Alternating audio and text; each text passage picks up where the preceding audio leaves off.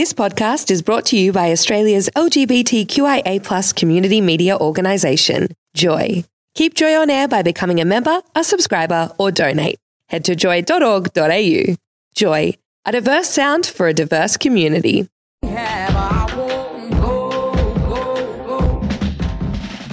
Good evening and welcome to Hooked, Joy 94.9's program about addiction.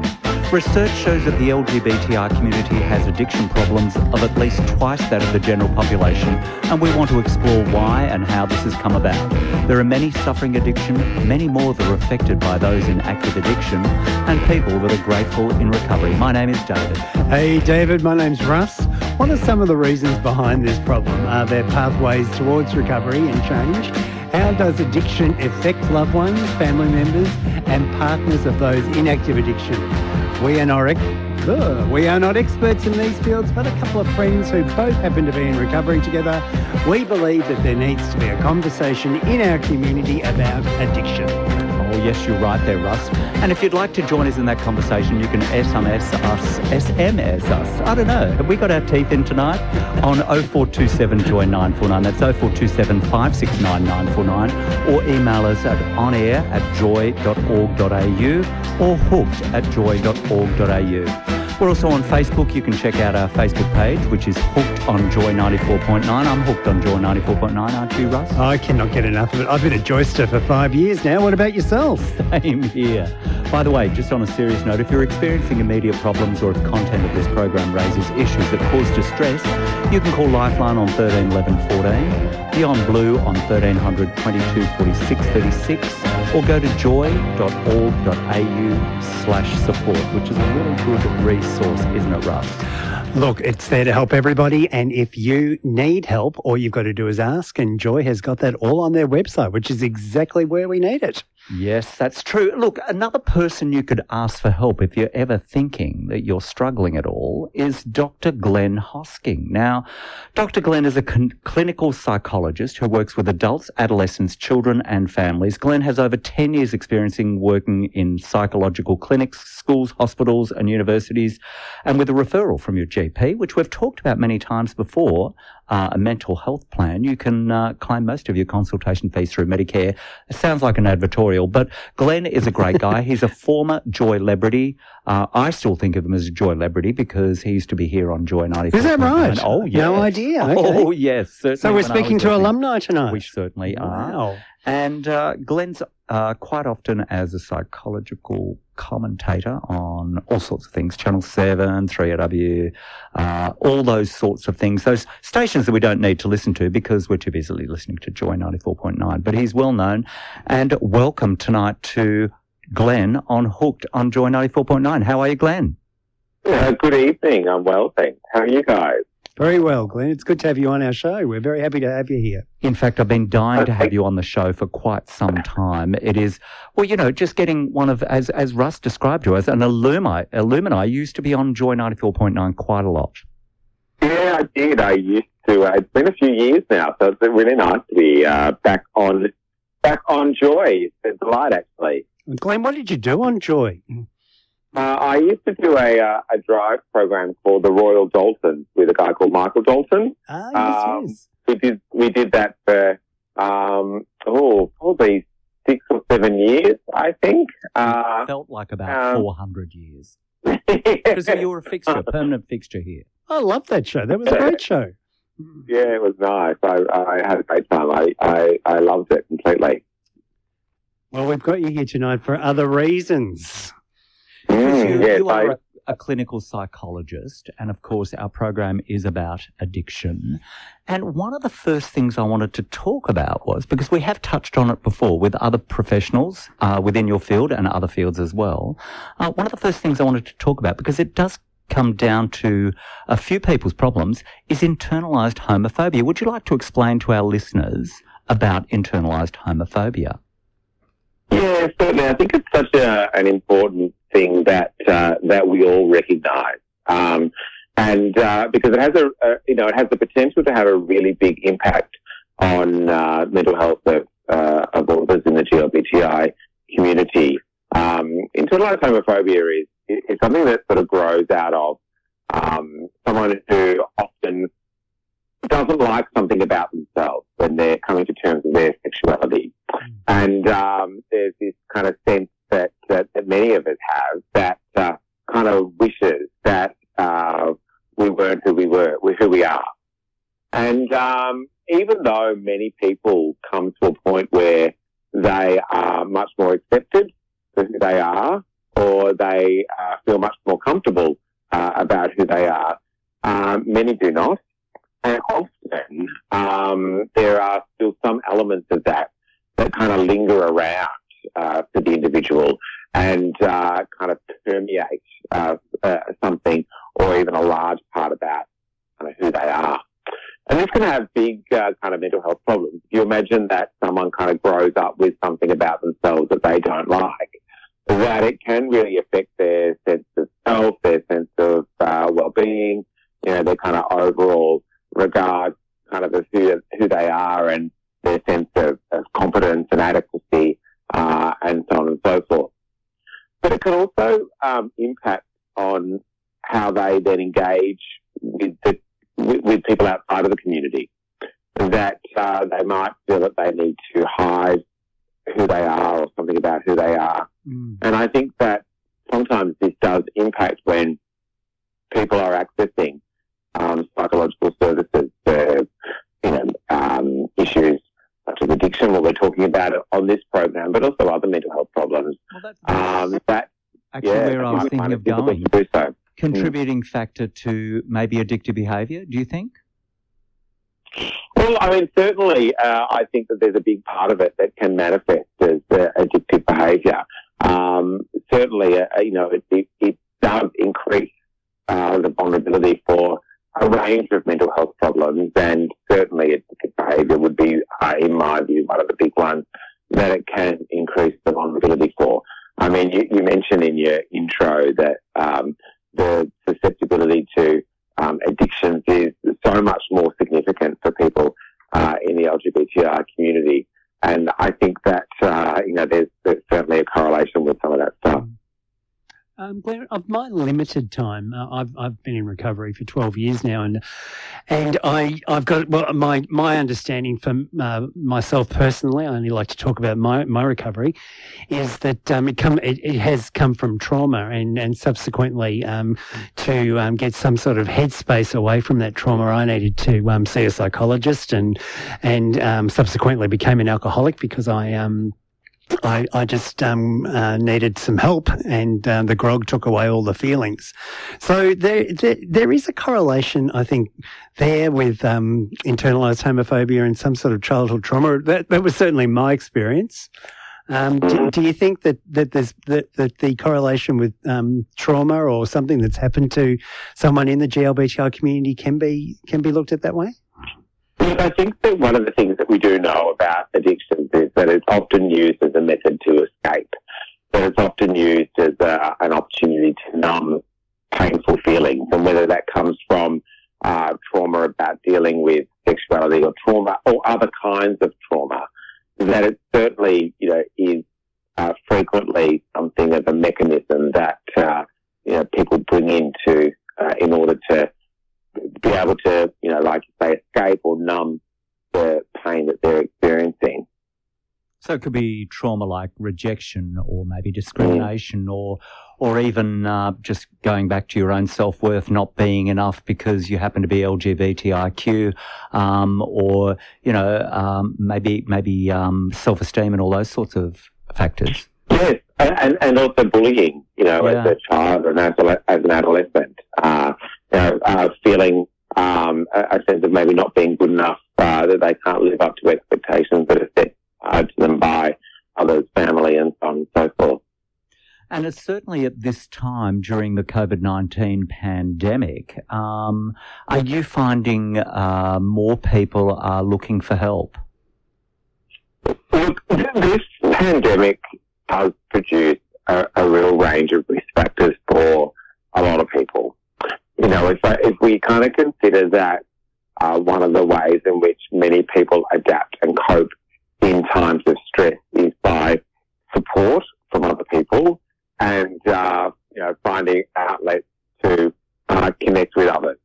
Um, and a situation like this does reduce the ability to be able to do those kind of things that people aren't able to connect with others. Uh, they aren't able to get that kind of support. Um, together with that, there's a, you know, a range of really stressful realities that people are experiencing. Um, there are a range, you know, people are losing their jobs, but people are worried about their future. You know, people don't necessarily know what's going to happen on a, a financial, um, uh, you know, uh, stream of things. You know, and, and, and also, you know, that to, to an extent, people are worried about their health and worried about what's going to happen there and the health of, uh, of people that are close to them. And all of those kind of things are risk factors for people and will likely, you know, increase uh, certainly the vulnerability. And, and certainly I'm seeing in, in the work that I'm doing and, and certainly a lot of the research is indicating that people are struggling within this, that there's um, significant um, increases in levels of anxiety uh, and levels of depression uh, and so on and so. It sounds like a little bit of a pandemic of problems and challenges for people, certainly, and their mental health. It doesn't matter whether you're LGBTI or Q, I suppose, you know, you could be a mum and a dad at home with kids and all that sort of stuff, with work problems, uh, those sorts of problems mm. that you've uh, talked about. Tell us mental health has been just given a whole lot of funding by our federal government, and it's it's not about, about the political situation. Although we never thought we'd hear a federal government saying, "Here, have hundreds of millions of dollars." Is why why do you think they've done that? Look, I think that that's an appreciation of the stress and challenges that are facing many people at the moment. That um, there are buck, there's bucket loads of research that situations that force people into lockdown, force people into isolation, uh, um, mean that people are more susceptible to mental health problems. There's bucket loads of research when people experience situational challenges where they're, you know, losing their jobs, where they're facing financial hardship, that it increases the stress on individuals and that they kind of benefit from mental health difficulties. And so there's been a range of things that have kind of uh, occurred within that. And one of the, the really important ones is that for um, people that are unable to or unwilling to or, um, see a practitioner face to face, that psychological services are now rebatable through telehealth, so through video sessions.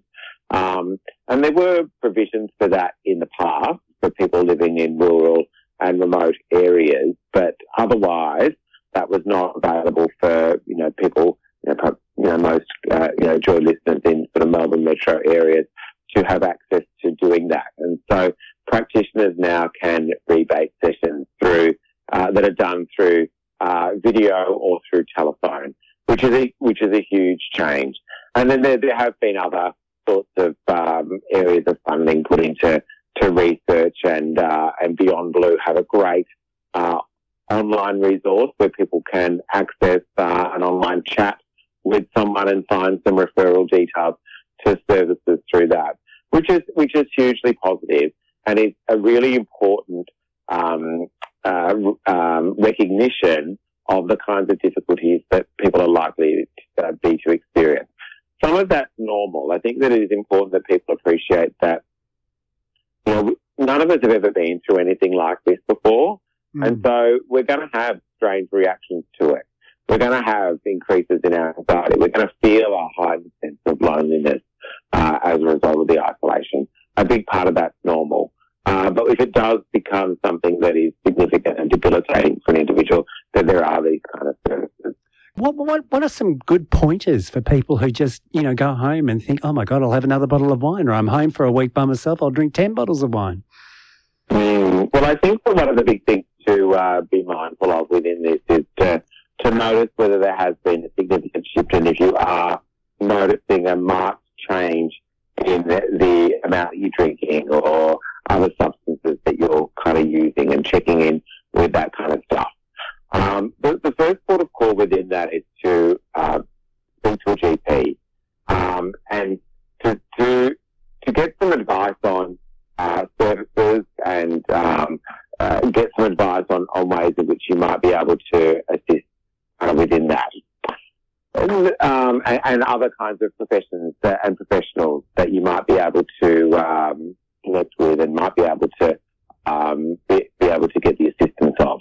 Why? Uh, why uh, from, sorry, Glenn, I didn't mean to interrupt you. Then, why? Mm. Why does um, I guess depression, for example, feeds off loneliness and isolation?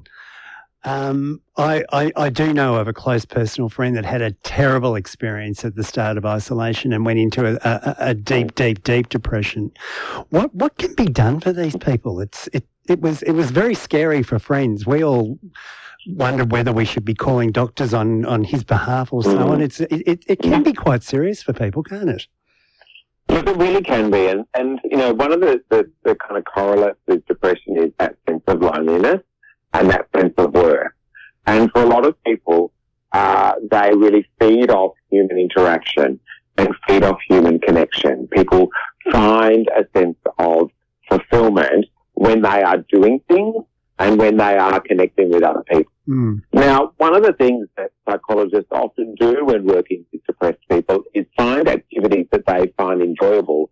You know, in the early stages of, of, of the kind of work, find activities that the individual finds enjoyable and actively sort of schedule some of that stuff in.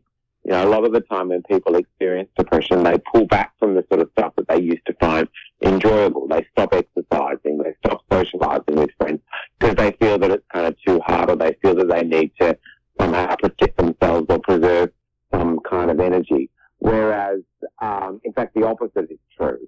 Uh, in fact, what is, is when someone's feeling low and feeling down, actively finding time to put in those kind of activities is uh, a, a, way in which we can kind of help. And when you take a situation like this where socializing with friends hasn't been possible, for a lot of people they've not been exercising because gyms are closed. Mm. For a lot of people, other sorts of activities, whether it be going to the theatre or going out for a meal, are not possible and are not happening. And therefore, that kind of sense of fulfillment uh, is impacted uh, and is lost. And that, that's, that's difficult for people. That really creates, uh, you know, a kind of sense of challenge for people because uh, those sort of things do feed in, uh, into to low mood, um, which then can lead to a, you know, a sense of depression, which people might then try to cover up with uh, substance use. See, that brings me to my next question because I miss all of those things. Um, but fortunately, I've been able to remain connected either through joy or work or other things like that. But what uh, can we look out for with our friends that might be in that similar situation to Russ's friend? Uh, what are the sort of signs that we should be looking out for with our friends if, um, you know, things are starting to go wrong for them? Because they may be withdrawing so much that we just cannot find out what's really going on. Look, in these kind of situations, it is important to try and stay as connected with people as possible. And there's a challenge uh, in itself. And thankfully, I guess, um, there are some easing uh, of the restrictions that uh, does aid at least some kind of connection.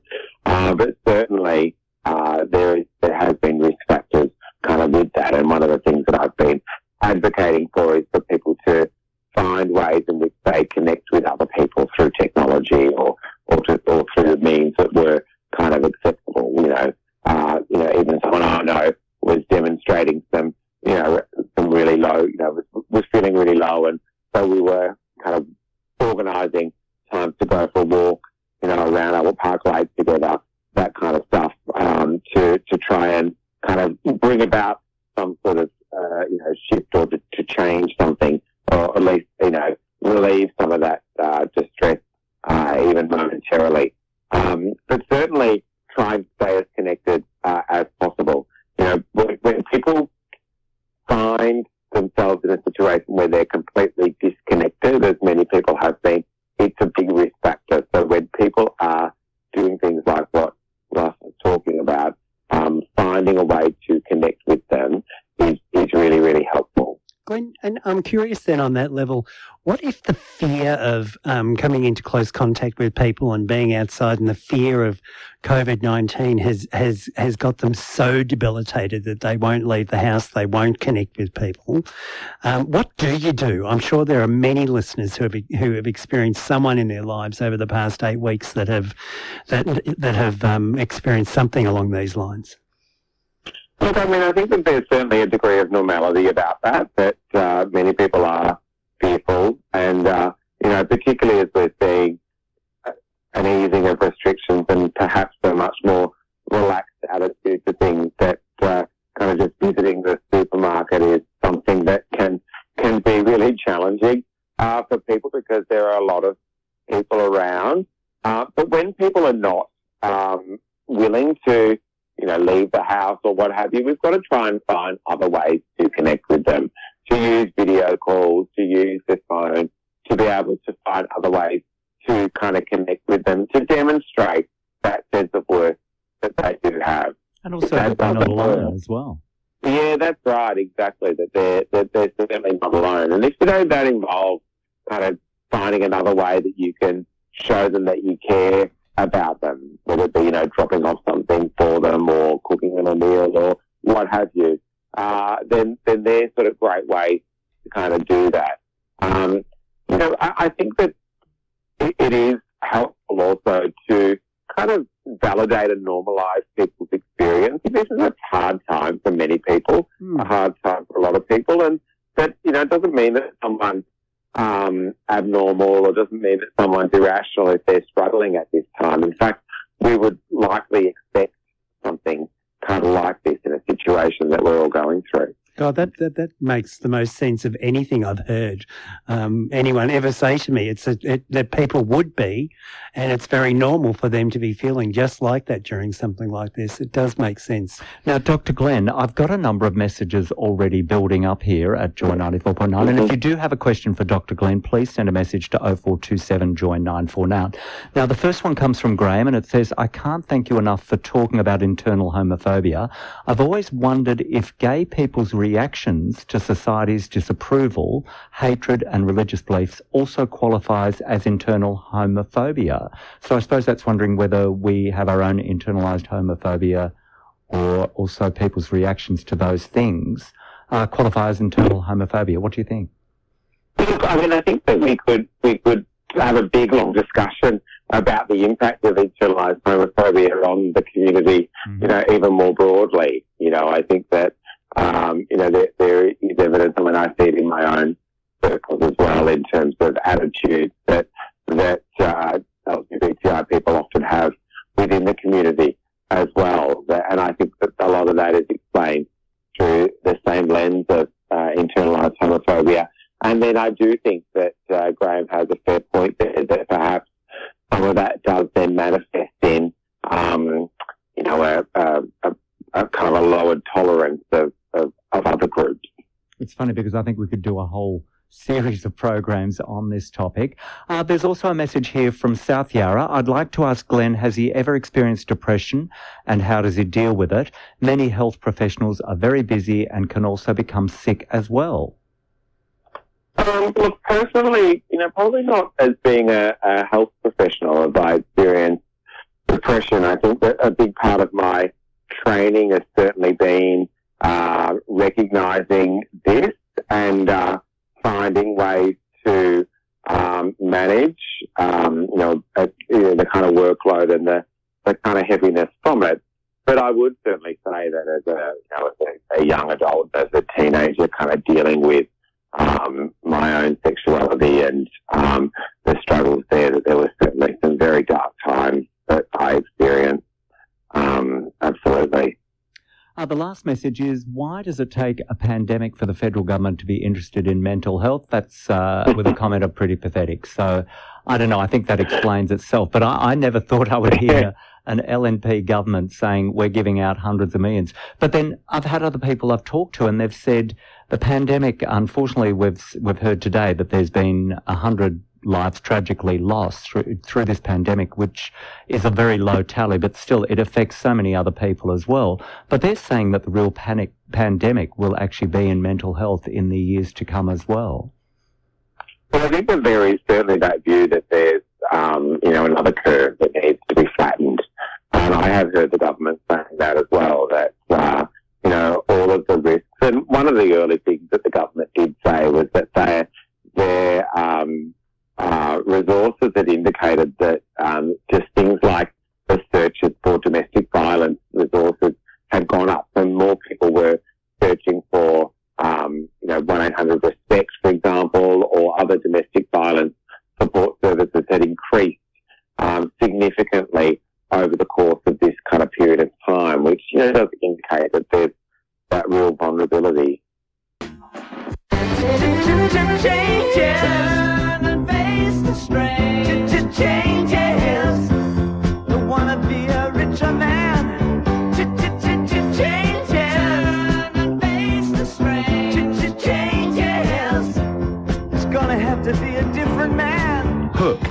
On Joy. Ah, yes, you are. Listening to Hooked on Joy 94.9 with David and Russ. Joy 94.9's program about addiction. If you're experiencing immediate problems or if content of this program raises issues that cause distress, you can call Lifeline on 13 11 14 or Beyond Blue on 1300 22 46 36 or go to joy.org.au slash support. Now, we've got Dr. Glenn here answering questions and I've got some questions about sex. Hi. yeah, look, uh, I'm just thinking at the moment, I know a number of people that are, um, uh, you know, certainly single or maybe uh, just more active in a sexual sense. And during the pandemic, we've been told not to have sex with um, strangers in the night.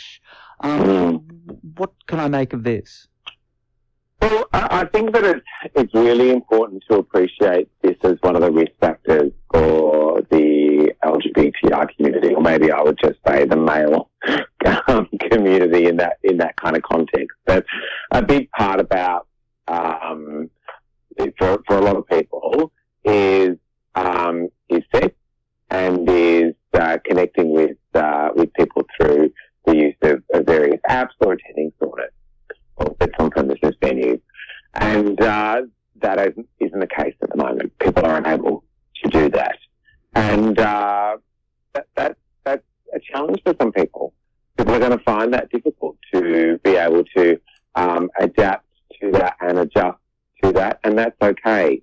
Um, I think that uh, for people that might be listening that have sort of struggled within this um, uh, and maybe thought that they shouldn't be struggling to deal with uh, this sudden shift in their day-to-day routine or the sorts of things that they found enjoyable or fulfillment out of um, uh, to be suddenly changed is is okay.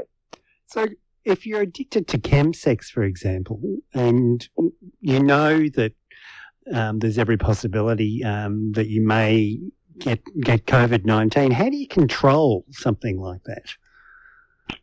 Um, if you're addicted to chemsex, particularly, Yes. So, for example, um, you know, I'm sure that all of us are aware that, well, um, my understanding, and correct me if I'm wrong, Glenn, is the um, that you you can pick up COVID nineteen through saliva and, and touch and so on and so forth.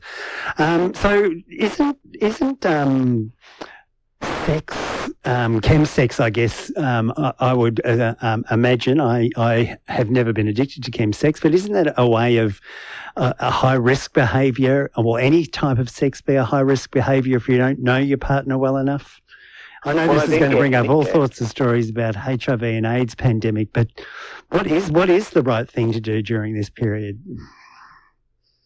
Yeah, look, I mean, I, I, don't- I don't know in terms of the kind of um, rates of uh, infection for all this kind of stuff through through sex, but I guess we do know that um, uh, you know contact of that kind of nature is something that is being discouraged. That it's not on the list of kind of five things that you're allowed to do as, as Really? uh, mentioned by the government. well, I don't know. We're Well, waiting for the date that they put that on.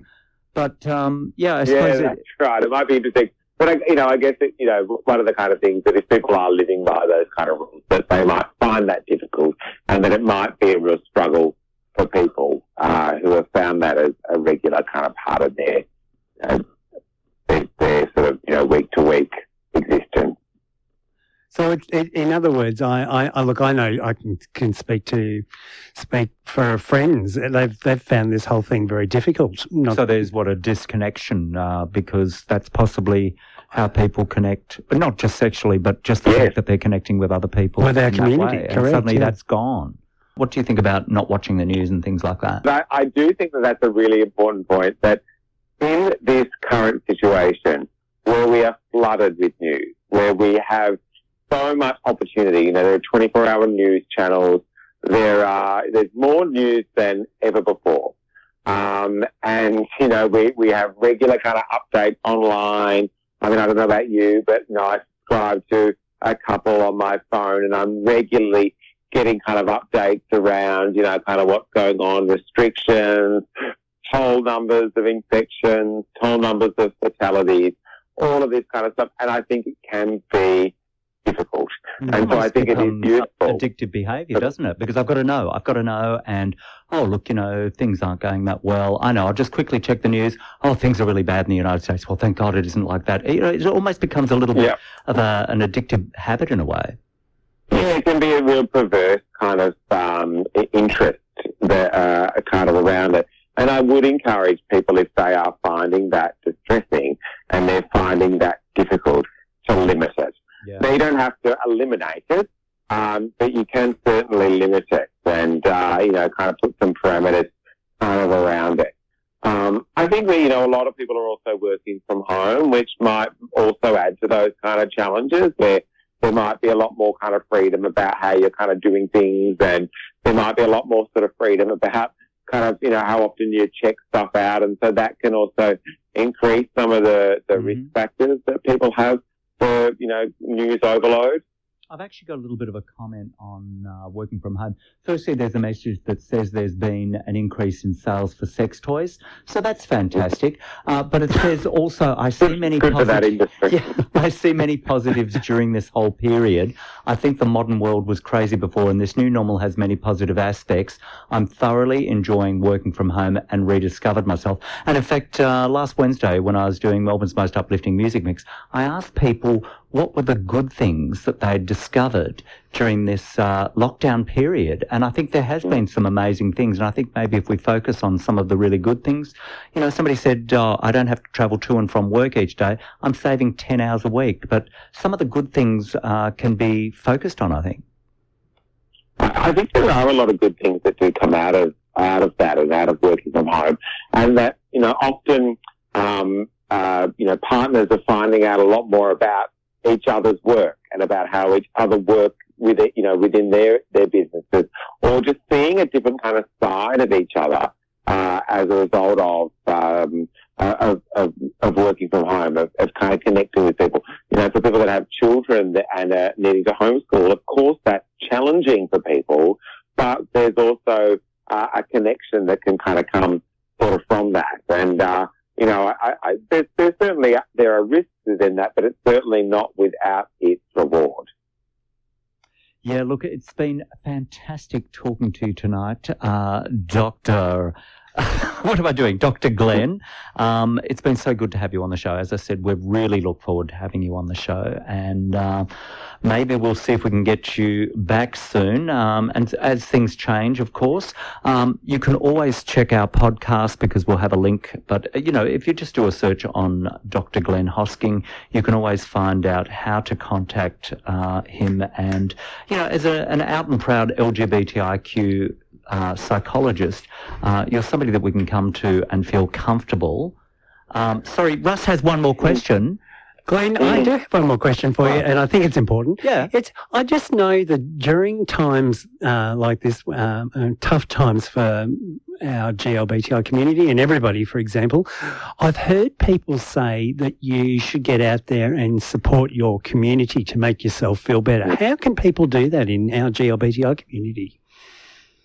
Well, it's a big challenge, isn't it? Because a lot of the community, um, uh, you know, is closed. So, you know, if we sort of think about sort of the, the kind of main elements of the, the community that they're, um, that, that, uh, you know, venues are closed. And so there are challenges kind of within that. But, you know, I think that there are, you know, many great community organizations, uh, many, you know, like Joy and like, like other sorts of organizations, uh, that that uh, do need support. And you know, if we sort of think, I mean, I I had a whole lot of um, queer film festival um, films that I was So did seeing we. that, So did we. that, didn't, that didn't end up running, and Yeah.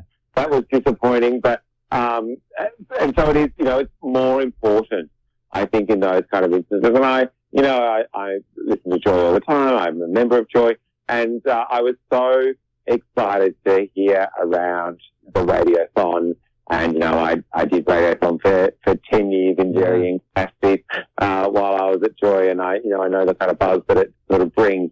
Um, but it was so good in this kind of time where a lot of people are struggling, um, financially that they found that opportunity to support their community.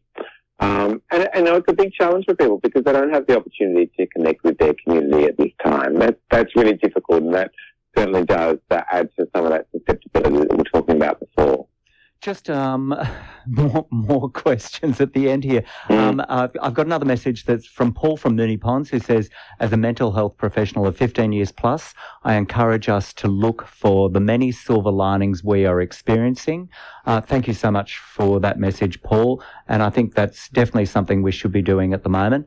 Uh, there's another message that says we should discuss misogyny that sometimes is a result of internalized homophobia on the next show, especially amongst some gay men I know. And the last message, hi there, I'm loving the show.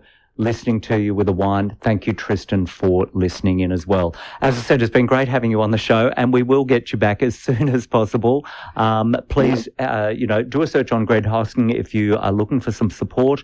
Uh, mental health plans are readily available, certainly at this time, and of course, teleconferencing and all sorts of other things are there to help you if you need a mental health plan or if you are struggling at the moment.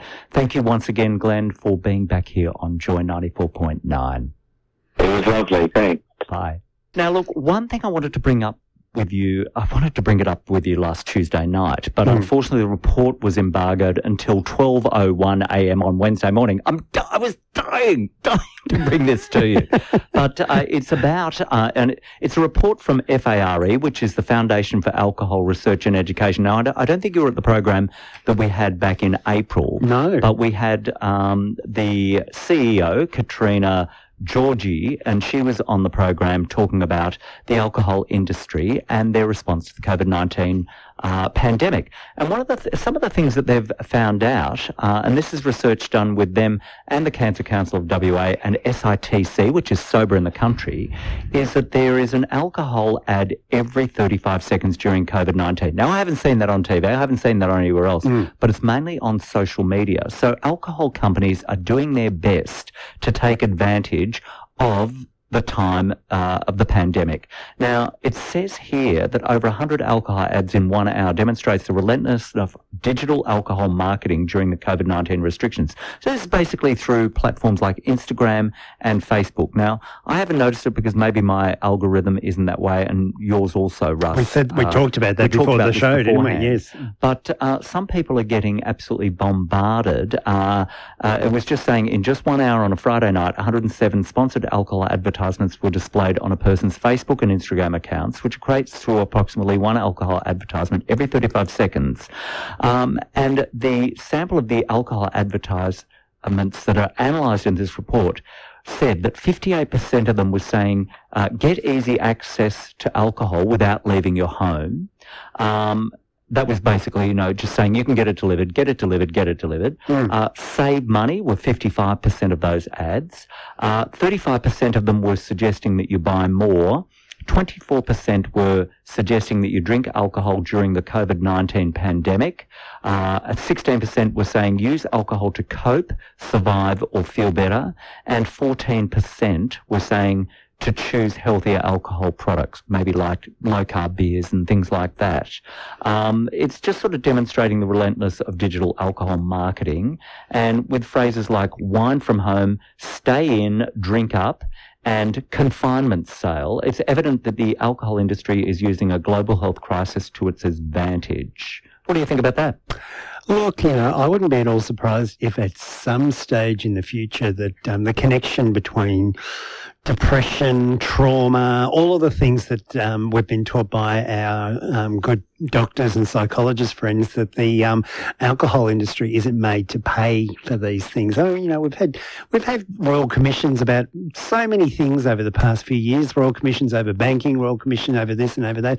Eventually, because the uh, these grog companies are targeting people, and a lot of them shouldn't be targeted, and Well, I think and- it's shameless targeting. Oh, absolutely, absolutely. So I would, I would say that um, sooner rather than later we'll see we'll see something pass through um, Canberra par- Parliament where the um, where they won't be allowed to do it anymore. Well, hopefully you'll be the one that instigates that. I'd love to. Uh, because at the moment they're not spending any money on sports advertising. I believe that they'll come back as the saviour of the sports industry and say, you know what, we're here. We're going to make sure that sports survives. So I've got a feeling that's the sort of plan that they're looking at. But you know, what? I find advertising really annoying on my social media. I just, do you look at it? I never do. Uh, well, I suppose it's all, always sub- subliminally there, but Mm. uh, hopefully not too much. Unless you're listening to ads on Joy 94.9, Well- of course. Well, our ads are good though. I know.